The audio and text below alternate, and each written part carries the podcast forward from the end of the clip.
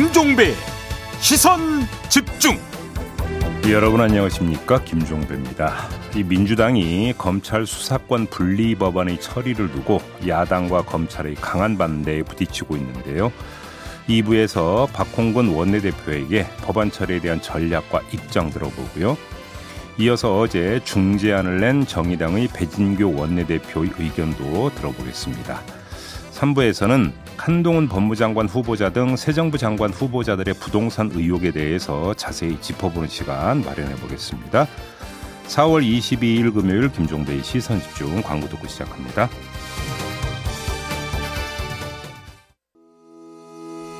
시선 집중은 촌철님들의 다양한 목소리를 기다립니다. 짧은 건 50원, 긴 건 100원인 문자 메시지 샵 8001번, 스마트 라디오 미니와 유튜브 라이브로도 시선 집중과 함께 하실 수 있습니다.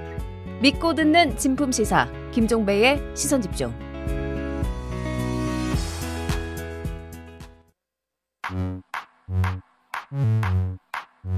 뉴욕에 뉴욕 타임즈가 있다면 시선 집중에는 JB타임즈가 있다 촌철살인 뉴스 총정리 JB타임즈 네, 더마카와 함께 시선 집중의 문을 열겠습니다. 어서 오세요. 네, 안녕하세요. 더마카입니다. 토끼님이 오늘까지 스트레스 받고 주말에는 편하게 지냅시다. JB 더마카도 하루만 더 힘내요. 라고 인사 보내주셨습니다. 아, 요즘 뭐 날씨도 좋고 주변 풍경도 좋지 않습니까? 네. 주말에는 모든 시름 내려놓고 좀 그 여유롭게 산책도 하시고 가족들하고 오붓한 시간도 보내시고 음. 그래야 원기가 충전되지 않겠습니까? 아, 그럼 저도 회의 깨똑 잠깐 오프해도 되나요? 응?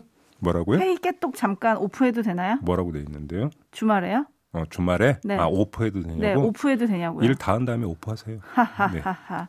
네, 알겠습니다. 월요일 방송은 해야 될 거 아니에요. 네, 그죠? 알겠습니다. 네. 열심히 하겠습니다. 오늘도 삐딱선 정신에 입각해서 음. 주요 뉴스 챙겨드리겠습니다. 네. AS 타임과 어, 가볼까요? 네.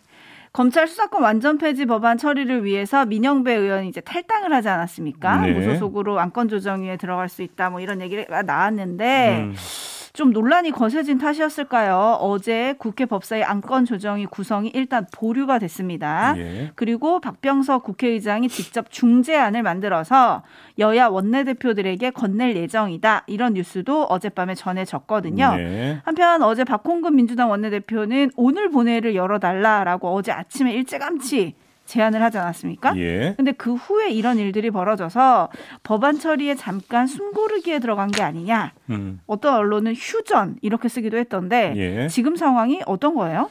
말 그대로 숨고르기라고 봐야 될 것 같은데요. 국회의장실 쳐다보고 있다 이렇게 봐야 되는 거 아니겠습니까? 네. 일단 의장실에서 나오는 중재안을 보고 뭐를 하더라도 한다. 음. 아마 이렇게 그래서 일단 일단 멈춤 일단 멈춤. 이렇게 정리를 해야 될 것 같은데요. 음. 더 자세한 이야기는 바로 이어서 박홍근 원내대표 인터뷰가 있으니까 이때 소화를 하죠. 네, 거기서 또 여쭤볼 게 인수위가 연일 비판을 하고 있지 않습니까? 어제 같은 경우에는 검수안박법 처리가 이번 정부에서 무산이 되고 다음 정부로 넘어오면 윤석열 당선인이 당연히 거부권을 행사할 거다 이런 말까지 했거든요. 예. 그리고 한 세 번 정도 입장문을 내면서 더 이상 이런 브리핑 안 하고 싶다 뭐 이런 얘기도 했는데 음, 이거에 대한 입장도 좀 들어보도록 하겠습니다. 예. 제이비타임즈 오늘 주 목할 뉴스들 챙겨드리겠습니다. 첫 번째 뉴스는 어떤 건가요? 방금 전에 전해진 소식인데요. 남북 두 정상이 친서를 교환했다라는 소식입니다. 북한 조선중앙통신이 보도를 했는데 문재인 대통령이 지난 20일에 김정은 북한 국무위원장에게 친서를 보냈고 김 위원장은 다음 날 답장을 보냈다라는 건데요. 문재인 대통령은 이 친서에서 퇴임 후에도 남북 공동 선언들이 통일의 밑거름이 되도록 마음을 함께할 의사를 피력을 했다고 조선중앙통신이 보도를 했고요. 네. 이에 대해서 김 위원장은 임기 마지막까지 민족의 대의를 위해서 마음 써온 문재인 대통령의 권해와 노고에 대해서 높이 평가했다. 이렇게 역시 또 이 통신이 보도를 했는데 네. 어, 남북 정상의 친서 교환이 깊은 신뢰심의 표시다. 북한 조선중앙통신은 또 이렇게 평가를 하기도 했다고 그래요. 근데 내용을 보면 네. 이 친서 교환은 어떤 뭐 뭔가 특별한 현안 내지 뭐 이벤트를 준비하기 위한 차원의 친서 교환은 아닌 것 같고 일종의 고별 편지 어, 이런 걸로 좀 이해를 해야 되지 아, 않을까. 임기를 마무리하는 문재인 그렇죠. 대통령에 대한 퇴임 인사다. 그렇죠. 하지만 윤석열 당선인을 향한 메시지도 좀 숨어 있다고 볼 수는 없을까요? 어차피 이게 다 보도가 되고 남북 정상이 친서 교환했다. 이런 뉴스가 전해질 물론 테니까요. 내용이 뭐 서로가 희망을 안고 어, 뭐 진함 없는 노력을 기울여 나간다면 북남 관계가 민족의 염원과 기대에 맞게 개선되고 발전하게 될 것이라는 데에 견해를 같이 했다. 네. 뭐요 대목이 있기는 해요. 음. 그런데 문제는 여기에는 보면 어떻게 되어 있습니까? 물론 서로라고 되어 있지만 노력을 기울여 나가면 이라고 하는 부분이 있기 때문에 네. 그 노력이 뭐냐 항상 그 남북 관계 그다음에 북미 관계는 여기서 막혔던 거 아니겠습니까? 그렇죠. 그렇기 때문에 이거는 뭐 어떤 구체적인 뭔가 복선을 깔고 한 그런 내용은 아니다 이렇게 봐야 될 것 같습니다. 아, 그냥 고별 인사다.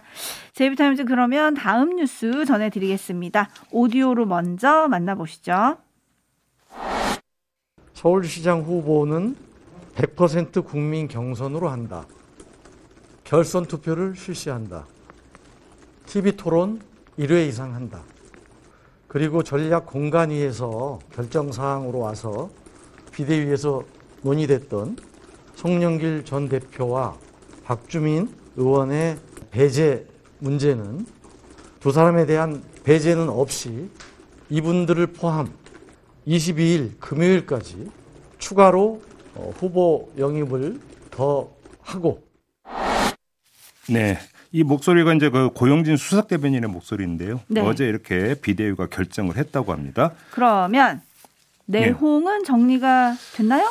일단 뭐 그렇다고 봐야 되지 않겠습니까? 물론 뇌관은 남아 있긴 합니다. 컷오프를 한다라는 거 아니겠습니까? 네, 과반 득표자가 없을 경우에 그, 또 결선 투표도 가고요. 예, 근데 결선 투표이고 그다음에 음. 이제 그6 플러스 알파 경선 참여자가 이렇게 될 것 같은데 이들 모두 데리고 경선하기에는 좀 여러 가지 문제 뭐 토론 진행이나 아마 이런 걸 이야기하는 것 그렇죠, 같아요. 그렇죠. 그래서 이제 컷오프를 한다라는 건데 그 규모를 얼마로 하고 그 결정을 어떻게 하는지에 따라서 뭐 노- 논란이 될 수는 있겠는데 네, 근데 컷오프 이번에 처음 하는 거 아니지 않습니까? 그렇죠. 이전에 어떤 뭐냐 기준에 준해서 한다면 뭐 크게 논란거리는 되지는 않을 것 같아요. 음, 이제 중요한 관심사는 그게 아니고 내홍 탓에 이 본선에 진출한 후보자의 신선도와 경쟁력이 떨어진 것을 어떻게 만회하느냐. 오히려 여-. 예. 오히려 이거라고 봐야 되는 거 아니겠습니까? 네. 과연 그러면 경선이 진행이 되는데 차분한 정책 대결로 만회가 가능하겠느냐? 정반대로 역으로 정치 공방이 거세지면은 경쟁력에 도움이 되겠느냐? 음, 그래서 이른바 노이즈 마케팅 비슷하게 해서 관심도를 끌어올려 가지고 본선 경쟁력으로 이어질 수 있겠느냐? 네, 글쎄요. 여기다가 또 하나가 있겠죠. 이 경선의 환경도 중요한 부분인데 시기적으로 놓고 보면 이른바 검수한박 입법 이게 추진이 되느냐 마느냐. 그다음에 추진이 된다면 정말로 본회의를 통과하느냐 마느냐. 그 이후에 조성될 정치 환경, 여론 환경이 있는 거 아니겠습니까? 그렇죠. 그런 상태에서 경선이 치러질 가능성이 높은데 이게 어떤 상관관계를 형성을 하느냐. 음, 요것도 사실은 주된 포인트라고 봐야 되겠죠. 그렇죠. 음. 지금 8830님이 결국 이렇게 될 걸 점점점. 예. 매누님은 돌고 돌아 원점으로 예. 2367님 이랬다 저랬다 왔다 갔다 일관성 없네요. 예. 라는 얘기들을 지금 보내주고 계시고 예. 4920님 이래놓고 오늘까지 새로운 후보 영입 안 되면 어쩌나요? 대체 신선한 카드는 누가 있는 걸까요? 라고 해주셨는데 네. 다시 뽑아야 될 말씀들을 지금 해주긴 하셨거든요. 음. 특히 오늘 아침에 중앙일보였나요? 비대위의 이런 결정 배경에 이재명 상임 고문의 역할이 있었다. 비대위원들에게 직접 연락해서 송영길 경선 참여의 필요성을 강하게 설득했다. 이런 뉴스가 전해졌는데 네. 어제 윤건영 의원은 이른바 친명대 반명이라는 개파 갈등은 없다. 좀 너무 언론이 오버하는 거다라고 했지만 네. 이런 얘기들이 전해지면 개파 갈등은 더 불붙을 수밖에 없지 않나요? 글쎄요. 그렇게 봐야 될까요? 예를 들어서 그 이재명 고문이 비대위원들한테 그러니까 뭐 일일이 연락을 취했다고 사실이라고 가정을 하죠. 그러면 지금 송영길 한 사람만 했다면 모르겠는데 송영길 박주민 함께지 않습니까? 네. 근데 송영길 박주민 두 의원은 어 나도 그 이재명 고문하고 자주 연락한다 뭐 이러고 있지 않습니까? 네. 그럼 이건 어떤 시츄에이션으로 이해를 해야 되는 건가요? 음, 그러면 송영길 박주민의 맞은편에 있는 사람들은 반명입니까? 예를 들어서 그러면 정봉주 김진애 전 의원은 반명인 사람인가요? 아니면 오늘 그러니까 영입이 될지 안 될지 모르는 아직은 모르는 그 누구 그. 미지의 인물 그 사람은 반명 인사가 되는 겁니까? 음흠. 그게 성립이 돼야 친명 대 반명이라는 구도가 성립이 되는 거잖아요. 그렇죠. 그러면 음. 지금 그 누군가는 누굴까요? 관전 포인트가 그거잖아요. 그래서 새 인물이 있느냐, 예. 숨겨져 있는 누군가가 그 깜짝 누군가가 짠! 누군가는 천기 누설급인데 그건 어제 했거든요 방송. 네. 477 하나님, 네. 박영선 전 의원은 왜 침묵하고 있을까요? 라고 해주셨는데, 네. 박영선 전 의원과 윤호중 비대위원장이 만나기로 했다. 하지만 만남은 이루어지지 않고 있다. 이런 보도가 나오고 있는데, 음. 그새 인물이 박영선 전 장관일지, 이것도 좀 궁금하긴 한데, 어쨌든. 영, 입되는 사람은 영입된 다음에 입을 떼는 거지.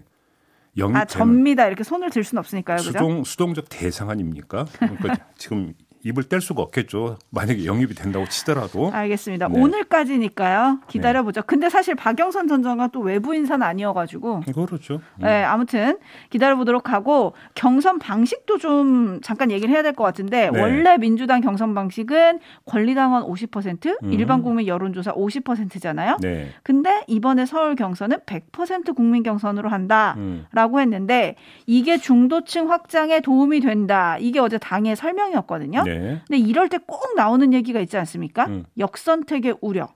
근데 일단 고용진 수석 대변인이 어제 이제 그 전한 이, 이유는 실무적인 이유였거든요. 네. 예를 들어서 그 권리당원이 포함된 그 50대 50 경선 방식을 그대로 적용하면 한 번 경선 치르는데 최소 4일이 걸리는데 음흠. 만약에 결선 투표까지 가는 상황이 발생하면 플러스 4일이 돼야 돼서 도합 8일이 걸리는데 문제가 좀 있다. 음흠. 이런 이유를 댔는데 네. 글쎄 그거는 별로 중요한 이유 같지는 않고요. 보통 이런 식으로 경선룰이 이제 교체가 될 때 나오는 것은 영입 인물 같은 경우는 당내 기반이 없기 때문에 네. 권리당은 50%가 되어버리면 그러니까 당내 기반이 없는 상태에서 불리해지는 거 아니냐. 그래서 이제 경선룰을 조정을 하는 경우가 일반적이지 않습니까? 그런데 과연 그걸 염두에 두고 지금 이렇게 그 100% 국민 경선으로 하기로 한 건지 음. 이걸 좀 봐야 되는 건데 영입되는 거에 맞는 건지 그 누군지를 알 수가 없으니까 지금 그건 판단을 하기 힘들다라는 것이죠. 아무튼 오늘까지니까요. 네. 좀 지켜보도록 하겠습니다. 예. 혹시 박홍근 원내대표가 살짝 힌트를 주시려나? 이따 잠깐 물어보시죠. 네. 제이비타임즈 다음 주목할 뉴스는 어떤 건가요? 정호영 보건복지부 장관 후보자가 청문회 이전에 자진 사퇴하거나 지명 철회되는 일은 없을 것 같습니다. 네. 장재원 대통령 당선인 비서실장이 어제 기자들에게 이런 말을 했는데요. 아, 인사청문회가 마지막 검증인데 끝나고 나면 종합적으로 고려해서 당선인이 판단하실 것이다. 음. 그리고 정호용 후보자가 어떤 방식이든 적극적으로 의혹을 해소해서 불거진 의혹들이 청문회 자리에 올라가지 않도록 확실하게 해명했으면 좋겠다라는 게 저희의 입장이다. 결국 인사청문회까지는 좀 보자라고 해석을 해야 되는 건가요? 그렇게 봐야 되겠죠. 그래서 그러니까, 그러니까 청문회까지는 일단 치러질 것 같다라고 이제 그 뭐 분석을 할 수밖에 없는 건데요. 아, 이걸 조금 의역을 하면 의역. 어, 어떤 의혹까지 가능하냐면 청문회를 지켜보는데 여기서 의혹이 완전 해소가 안 되면 임명을 안 할 수도 있다. 라는 뜻을 깐 것으로 해석할 여지도 있거든요. 아, 네네. 그렇지 않습니까? 그렇죠. 헌데 이렇게 독해를 하고 나면 의아한 게 하나가 따라붙는데요. 윤석열 당선인은 지금까지 제기된 의혹에 대해서 이미 부정 이펙트가 없다 이렇게 평했다는 거 아닙니까? 음, 인수위 대변인이 이렇게 전했잖아요. 따라서 이런 언급에 따르면 해소하고 말 것도 없다는 얘기가 일단 형식 논리상으로는 성립이 되는 거거든요. 음, 그러면 대변인을 통해서 전해졌던 부정 이펙트가 없다라는 기존 의혹과 장재원 비서실장이 이야기했던 청문회에서 의혹을 했으면, 했으면 좋겠다라고 하는 그 의혹은 성격이 다른 겁니까? 음. 종류가 다른 건가요? 어느 장단에 춤을 춰야 되는 겁니까? 약간 시간차를 두고 좀 더 의혹이 더해져가지고 지금은 좀 이런 판단이 나오는 게 아닌가 뭐 예. 이런 생각이 들기도 합니다만 예. 아무튼 정우영 후보자는 어제 세브란스 병원에서 아들의 재진단 결과를 공개를 했던데요. 네. 함께 들어보시죠. 정우영 후보자 아들에 대해서 4월 20일과 21일 양일간에 걸쳐 세브란스 병원에서 2015년도 MRI 등 진료 기록과 현재의 상태에 대해 재검증을 실시하였습니다. 2015년 당시와 현재 모두 4급 판정에 해당하는 신경근을 압박하는 추간판 탈출증 진단 결과를 확인하였고 이는 후보자 아들의 병적 기록부에 기재된 2015년 4급 판정 사유와 동일한 결과입니다. 네, 목소리가 되게 낯익죠. 네. 저희가 코로나 국면에서 여러 차례 인터뷰를 했던 손영래 네. 보건복지부 대변인이 이제 그 이렇게 발표를 한 건데요. 네. 보통 이제 그 인사청문 준비단이 이제 관련 부처에 설치가 되기 때문에 음. 손영래 어떤 보건복지부 대변인이 나선 것 같은데 좀 종합 정리를 좀 할게요. 네. 아, 이 세브란스 신경외과 교수가 이제 이걸 재검진한 사람이죠. 연합뉴스 기자한테 뭐라고 이야기를 했냐면 2015년 병역 판정 당시 제출된 그 앞선 기록에서 요추 5, 6번이라고 왜 얘기했는지는 이해가 되지는 않지만 어허. 추간판 탈출이 있느냐 없느냐만 봤을 때는 추간판 탈출이 있다. 어. 신경근이 눌렸느냐고 보면 눌려 있다고 봐야 한다. 이렇게 말하면서 네. 병역 판정에 대한 부분은 알 수 없고 진료 현장에서 할 얘기도 아니다. 이렇게 이야기를 했어요. 병역 판정에 대해서요? 예. 근데 조금 전에 손영래 대본인은 사급 판정 사유와 동일한 경우다 또 이렇게 이야기를 하지 않았습니까? 네. 그러면 어떻게 해석을 해야 되는 건가? 이걸 봐야 되는데 해당 의사는 병역 판정에 대한 부분은 알 수 없다고 했지만 그러면 손영래 대변인은 왜 이렇게 말을 했는가? 요걸 좀 이제 그 풀어야 될 것 같은데요. 재검증을 실시한 결과 사급 판정에 해당하는 신경근을 압박하는 추간판 탈출증 진단을 확인했기 때문에 이렇게 이야기했다라는 겁니다. 어. 다시 말해서 손영래 대변인의 설명은 디스크가 돌출이 된 상태에서 신경을 압박하지 않으면 상급이고 신경을 압박을 하면 사급이다. 판정 기준이. 네. 근데 신경을 압박하는 것으로 나왔으니까 사급 판정 사유와 동일하다. 이렇게 해석을 한 거죠. 음. 이해되시죠? 네. 복잡하긴 한데 이해는 네, 하고 있습니다. 근데 이렇게 이해하고 나면 이해가 안 되는 게 있잖아요. 이미 얘기했잖아요. 5년 동안의 진료비가 토탈 15만 원이었다고. 네. 왜 치료를 안 받았을까가 좀 당연히 궁금해지는 거 아니겠습니까? 그러게요. 신경을 누르고 있다라는 거잖아요. 통증이 상당했을 거다라고도 또 얘기를 했던데. 신경을 누르고 있으니까 당연히 통증이 상당했을 텐데 이에 대한 손영래 대변인의 대답은 이런 겁니다. 아빠는 의사, 엄마는 약사, 본인은 의대생이라 자가요법 그리고 진통제 복용 등으로 관리해 왔다. 아, 이게 중이- 손영래 대변인의 지금 설명이거든요. 네, 중이 제 머리 못 깎는다는 말은 있지만 의사, 약사, 의대생이 있으면 통증이 심해도 네 괜찮군요. 네, 스님. 네, 죄송합니다. 네. 어쨌든 네. 근데 촌철님들은 여전히 조금 의문을 가지시는 것 같아요. 음. 물푸레님 당시에 MRI를 보여줘야 팩트 체크가 제대로 되는 거 아닌가요? 음. 일단 이거에 대해서 정호영 후보자 측은 그 보건복지위원들한테는 공개를 못 하겠고 그 각 정당이 지정한 의료 전문가를 만약에 지정을 해주면 그 사람한테는 비공개를 전제로 뭔가 공개는 할 수 있다. 이렇게 어제 밝혔다고 하던데 민주당은 이건 안 된다라고 또 거부를 했다라는 거죠. 네. 네. 그리고 또 정우영 후보자는 도덕적 윤리적 잣대에 대해서 한 점 부끄러움이 없다. 자진 사퇴 가능성에 대해서도 코로나의 위험으로부터 국민을 구할 수 있게 해달라 라고 했거든요. 네. 근데 코로나가 창궐하던 시절에 병원장 법인카드로 술집에서 결제를 좀 하셨던데 여튼 이런 얘기를 하셨다라는 점도 전해드리고요. 이때 사회적 거리두기 시행되고 있을 때인가요? 네. 그랬군요. 네. 촌철님들의 의견 전해드리겠습니다. 네. 배태식님, 정호영은 블랙홀.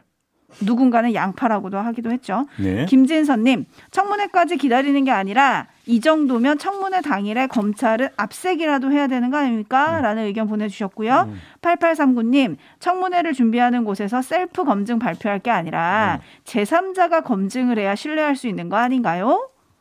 라는 그러니까 의견. 이게 이제 세브란스에서 이제 그래서 세브란스 찾아갔다라는 거잖아요. 그러니까 어허. 병역 문제와 관련해서는. 네. 예. 8998님, 협착증은 어디로 갔습니까? 5445님, 왜 그들만 우연히 죄다 환자일까요? 라는 의견 보내주셨습니다.